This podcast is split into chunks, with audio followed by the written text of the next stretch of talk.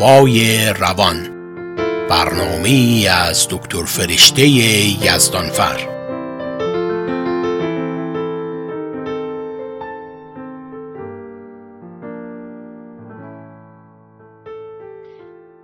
با سلام و درود به شنوندگان عزیز و ارجمند. دکتر فرشته یزدانفر هستم. امیدوارم که حال همگی شما خوب باشه. مطلبی که امروز برای شما در نظر گرفتم کرونا و خودکشی هست.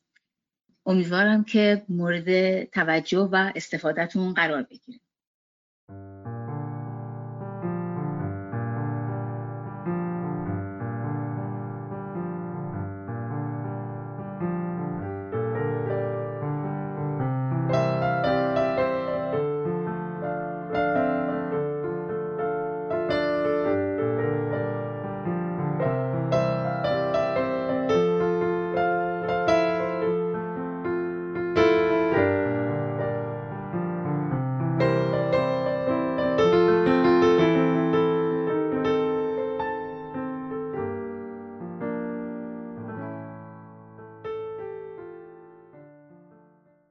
بیماری کرونا یا کووید 19 تا امروز در جهان بیش از 5 میلیون نفر رو مبتلا کرده که از بین اینها بیش از 300 هزار نفر جان خودشون رو از دست دادن. علت مرگ عمدتا بر اثر عوارض تنفسی هست.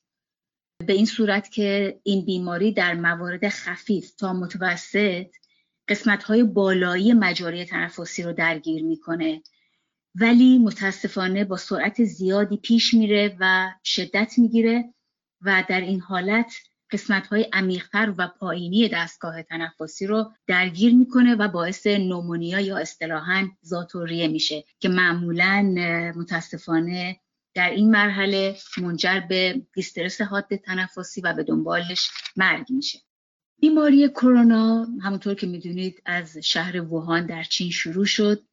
ولی به سرعت تمام دنیا رو فرا گرفت. به طوری که دانشمندان و پزشکان در سراسر دنیا درگیر تلاش برای تشخیص و درمان و کنترل این بیماری شدن. تا جایی که سیستم پزشکی و بهداشتی از پیامدهای روحی روانی بیماری کرونا ویروس که در واقع داشت به موازات پیامدهای فیزیکیش پیش می‌رفت و دردسرساز می‌شد قافل موندن. یکی از حوادثی که باعث شد عوارض روحی روانی بیماری کرونا مورد توجه بیشتری قرار بگیره خودکشی خانم دکتر لورنا براین بود که ایشون مدیر بخش اورژانس بیمارستانی در منحتن نیویورک بودند این خانم دکتر حدودا چهل ساله در خط مقدم مبارزه با کرونا در واقع فعالیت می‌کردن و جالب اینجاست که خودشون هم به بیماری کرونا مبتلا میشن. که بعد از یک تا یک و نیم هفته که استراحت کرده بودن در منزل و بهبود پیدا کرده بودن برگشته بودن و به کارشون رسیدگی می‌کردن. علاوه بر این خودکشی خودکشی های دیگری هم در آمریکا اروپا و حتی در کشور خودمون ایران به دلیل عوارض روحی روانی بیماری کرونا گزارش شده.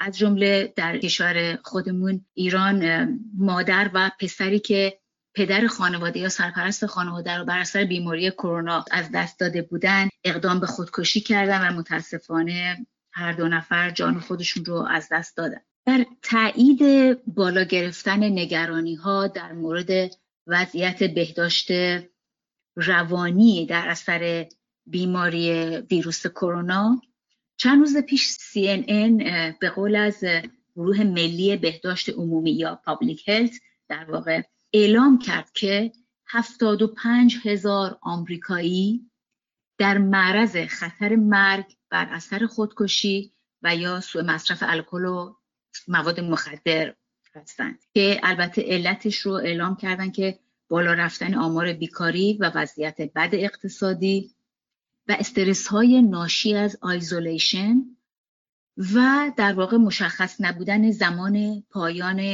این پندمی. در نظر گرفتن. به عبارتی مرگ های ناشی از عوارض روحی بیماری کرونا رو به افزایش هست و چه بسا تا مدت ها حتی بعد از کنترل گسترش ویروس هم این عوارض همچنان در حال گرفتن قربانی باشن. برای همه ما در طول زندگی پیش اومده که احساس ناامیدی، تنهایی، افسردگی و یا بیکسی رو تجربه کردیم ولی اینکه این احساسات منجر به خودکشی بشن به عوامل زیادی بستگی داره خودکشی در واقع یک پدیده چند بعدی هست که از جنبه های مختلف مثل روانشناسی، جامعه شناسی و فرهنگی قابل بحث و بررسی هست. خودکشی به عملی گفته میشه که فرد آگاهانه به از بین بردن خودش اقدام می‌کنه و منجر به مرگ خودش میشه. این موارد رو اصطلاحا خودکشی موفق میگن یا successful suicide. که البته نظر من این هستش که دادن صفت ساکسسفول چون به همراه یک بار مثبتی میاد چندان شاید جالب نباشه ولی به هر حال اسم علمیش این هست. در مقابل خودکشی های موفق موارد شبه خودکشی یا اقدام به خودکشی هم وجود داره. به این صورت هست که فرد دست به خودکشی می‌زنه ولی نتیجه مرگباری نداره. در این موارد معمولا انگیزه اصلی مرگ نیست و فرد بنا به دلایل دیگری معمولا این کار رو می‌کنه مثل انتقام جویی، قدرت نمایی، اعمال فشار و یا حتی جلب توجه خودکشی دهمین علت مرگ در ایالات متحده آمریکا است.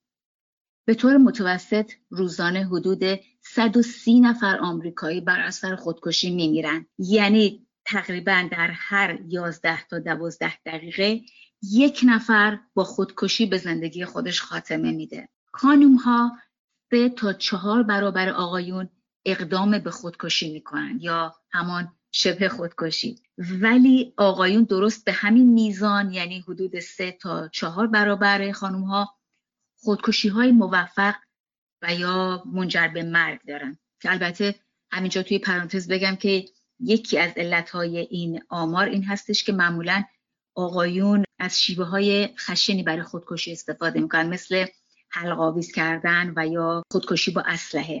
بیشترین میزان خودکشی در مردان میان سال سفید پوست هست و حدود نصف تمام خودکشی ها به وسیله سلاح گرم صورت می‌گیره. جالب اینجاست که نزدیک به 90 درصد افرادی که خودکشی می‌کنند یک بیماری تشخیص داده شده روانپزشکی دارند که در رأس همه اونها افسردگی قرار داره. افسردگی ترین علت خودکشی در تمام دنیاست. در حال حاضر در دوران قرنطینه شرایطی به وجود اومده که اون شرایط باعث افسردگی هم می‌تونن بشن که افسردگی هم همونطور که الان گفتیم به عنوان شایعترین علت خودکشی ریسکش مسلما بالا خواهد رفت. این عوامل رو من از اولیش بخوام شروع کنم ارز کنم خدمتتون. اولیش انزوا و تنهایی هست. همه ما دوست داریم که زمانهایی رو در تنهایی بگذرونیم. ولی تفاوت زیادی هست بین تنهایی خودخواسته و اجبار به تنهایی. تنهایی طولانی مدت می‌تونه باعث بشه که ارزش ما در جامعه برای خودمون زیر سوال بره. و باعث کاهش اعتماد به نفسمون بشه و ایجاد استرس کنه. تنهایی طولانی مدت در نهایت منجر به افسردگی میشه. که افسردگی هم به دنبالش افکار خودکشی معمولا میاد. دومین عاملی که هم در شرایط کنونی در جهان شایع هستش و هم باعث افسردگی میشه مصرف الکل و مواد مخدر هست. جالب هست بدونید که هم الکل و هم مواد مخدر در ابتدای مصرفشون و با دوز کم حتی گاهی نشاط آور هم هستن. ولی وقتی که این مصرف زیاد بشه روزمره بشه و به صورت منظم در واقع مورد استفاده قرار بگیرن این مواد منجر به افسردگی میشن متاسفانه که افسردگی هم خب به دنبالش هم می‌تونه افکار خودکشی بیاره و علاوه بر اینکه الکل و مواد مخدر یک ریسک دیگر رو هم اینجا از نظر مرگومیر به وجود میارن و اون خطر آوردوز هست. یعنی اینکه بر اثر مصرف بیش از حد الکل یا این مواد متاسفانه مرگ اتفاق بیفته. سومین علتی که در شرایط قرنطینه وجود داره و می‌تونه عامل افسردگی باشه حوادث زندگی هست. حوادث زندگی یا life event ها در واقع این روزها بسیار شایع هستند به دلیل مشکلات اقتصادی که وجود داره. در واقع یکی از شایع ترینشون از دست دادن شغل هست که همونطور که می‌دونید نزدیک به نصف آمریکایی ها الان در معرض خطر از دست دادن شغل هستند بقیه حوادث زندگی هم می‌تونه مربوط به مشکلات خانوادگی باشه و خشونت های خانوادگی که طبق آمار در واقع در جریان قرنطینه ما شاهد افزایششون در تمام دنیا هستیم. تا اینجا گفتیم که افسردگی شایع ترین علت خودکشی هست. در کل و در شرایط کنونی دنیا به خصوص. ولی این سوال مطرح هست که آیا همه اونهایی که افسرده میشن خودکشی می‌کنند مسلما جواب منفی هست. خیر. شاید براتون جالب باشه که بدونید که غیر از افسردگی یک عوامل دیگه ای باید در فرد باشه که اون رو مستعد کنه برای خودکشی. عامل اول ژنتیک هست. مطالعات انجام شده نشون میده که احتمال خودکشی در افرادی که بستگان درجه یکشون بر اثر خودکشی از بین رفتن تقریبا دو تا چهار برابر جمعیت نرمال یا در واقع normal population هست. پس خودکشی می‌تونه ریشه ژنتیک داشته باشه. عامل دومی که افراد افسرده رو مستعد به خودکشی می‌کنه عوامل بیولوژیک هست. با مطالعاتی که روی مغز افرادی که خودکشی کردن انجام دادن دیدن که تراکم گیرنده های سروتونین که در واقع اسم آمیانش هورمون شادی هست در کورتکس پیشانی این افراد کمتر از افراد نرمال جامعه بوده. در یک تحقیق دیگه دیده شده که metabolite های سروتونین در cerebrospinal fluid یا در واقع مایع مغزی نخاعی افرادی که بر اثر خودکشی کشته شدن باز کمتر از افراد نرمال جامعه بوده. عامل سوم که افراد افسرده رو در واقع مستعد به خودکشی می‌کنه عوامل روانی اجتماعی هستند. که قبلا البته این مقدار راجبشون صحبت کردیم و در ادامه بحث هم صحبت می‌کنیم. ولی من این رو بگم که این عوامل روانی اجتماعی می‌تونن خیلی مؤثر باشن در اینکه فرد رو در واقع سوق بدن به سمت ناامیدی.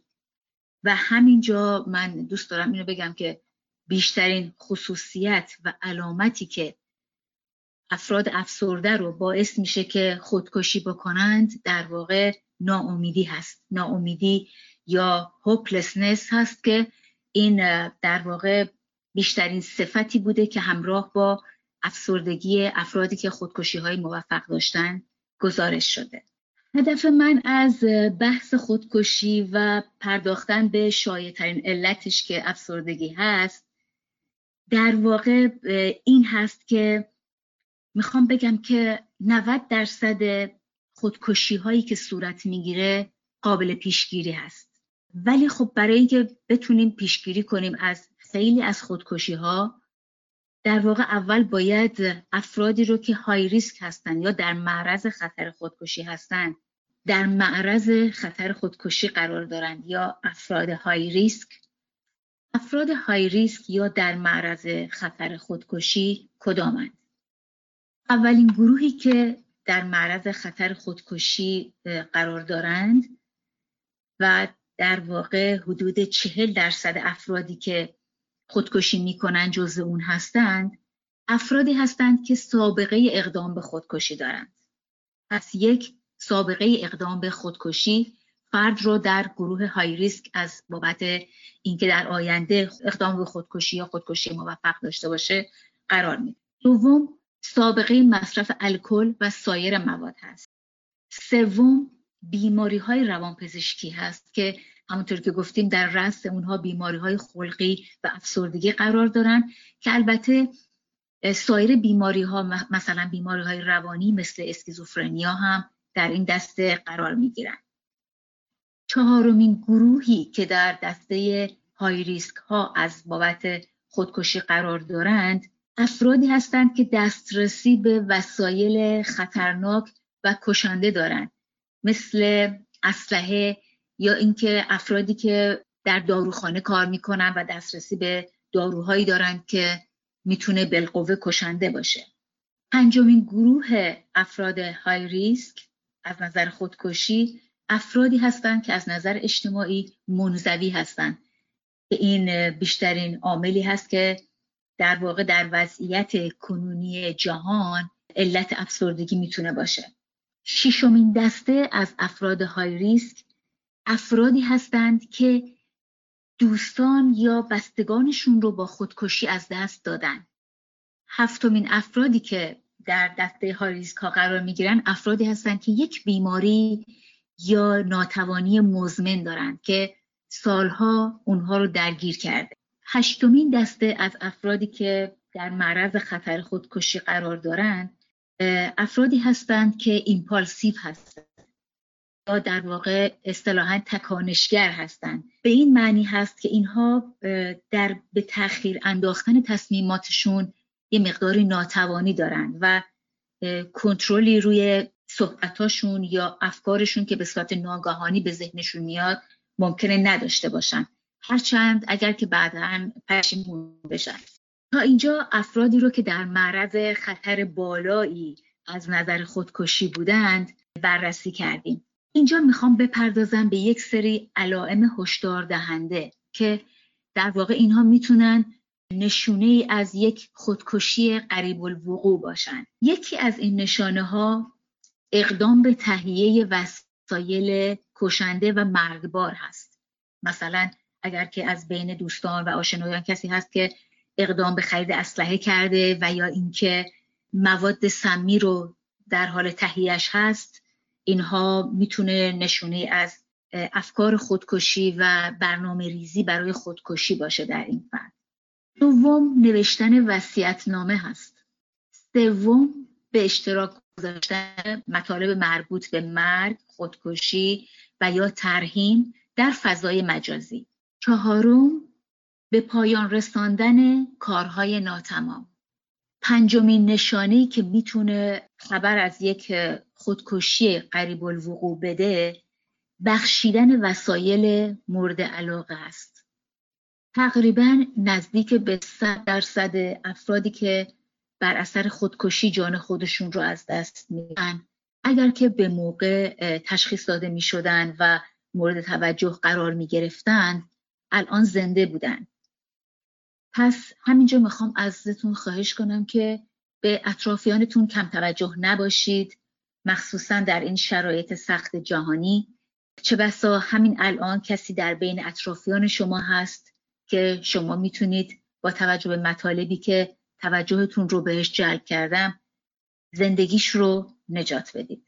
خیلی از توجهتون ممنونم و به خدای بزرگ میسپارمتون. خدا نگهدار.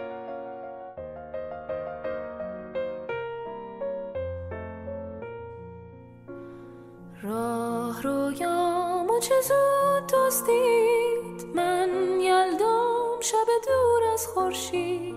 باز پاییز شد و با چرخید و هوس. چو گیاهی مرموز روید او روید و درخت. از این همه درد چو نگاهم خشکید. تا دیروز قدمی بردار من رو باز به شروعش بگذار. تو زیبایی و بیپروایی و من که از این دلتنگی بیمار با من حوصله کن. در این شب کور تو همیشه دل یار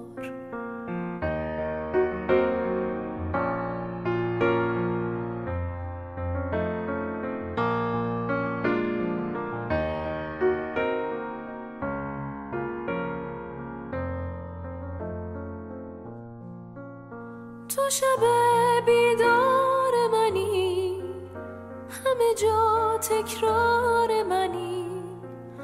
گرچه بی من گرچه که دور دل من دل یار منی. تو شب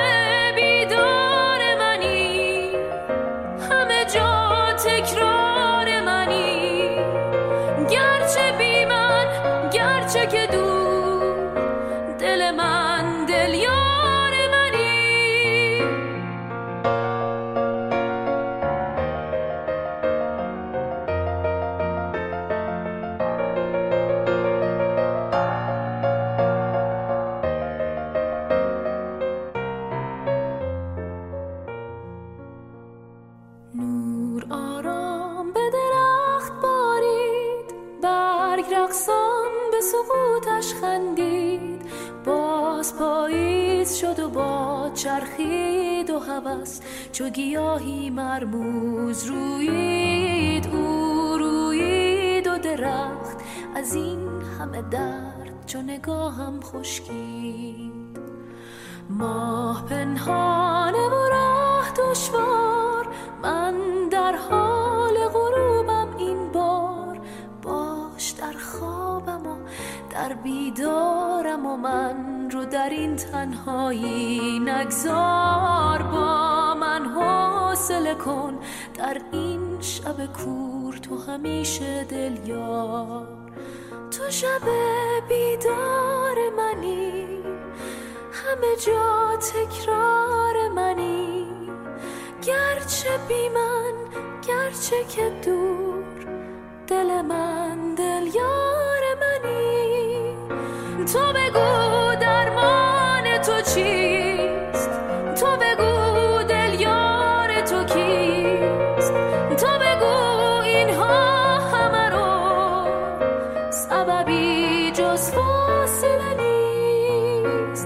jamais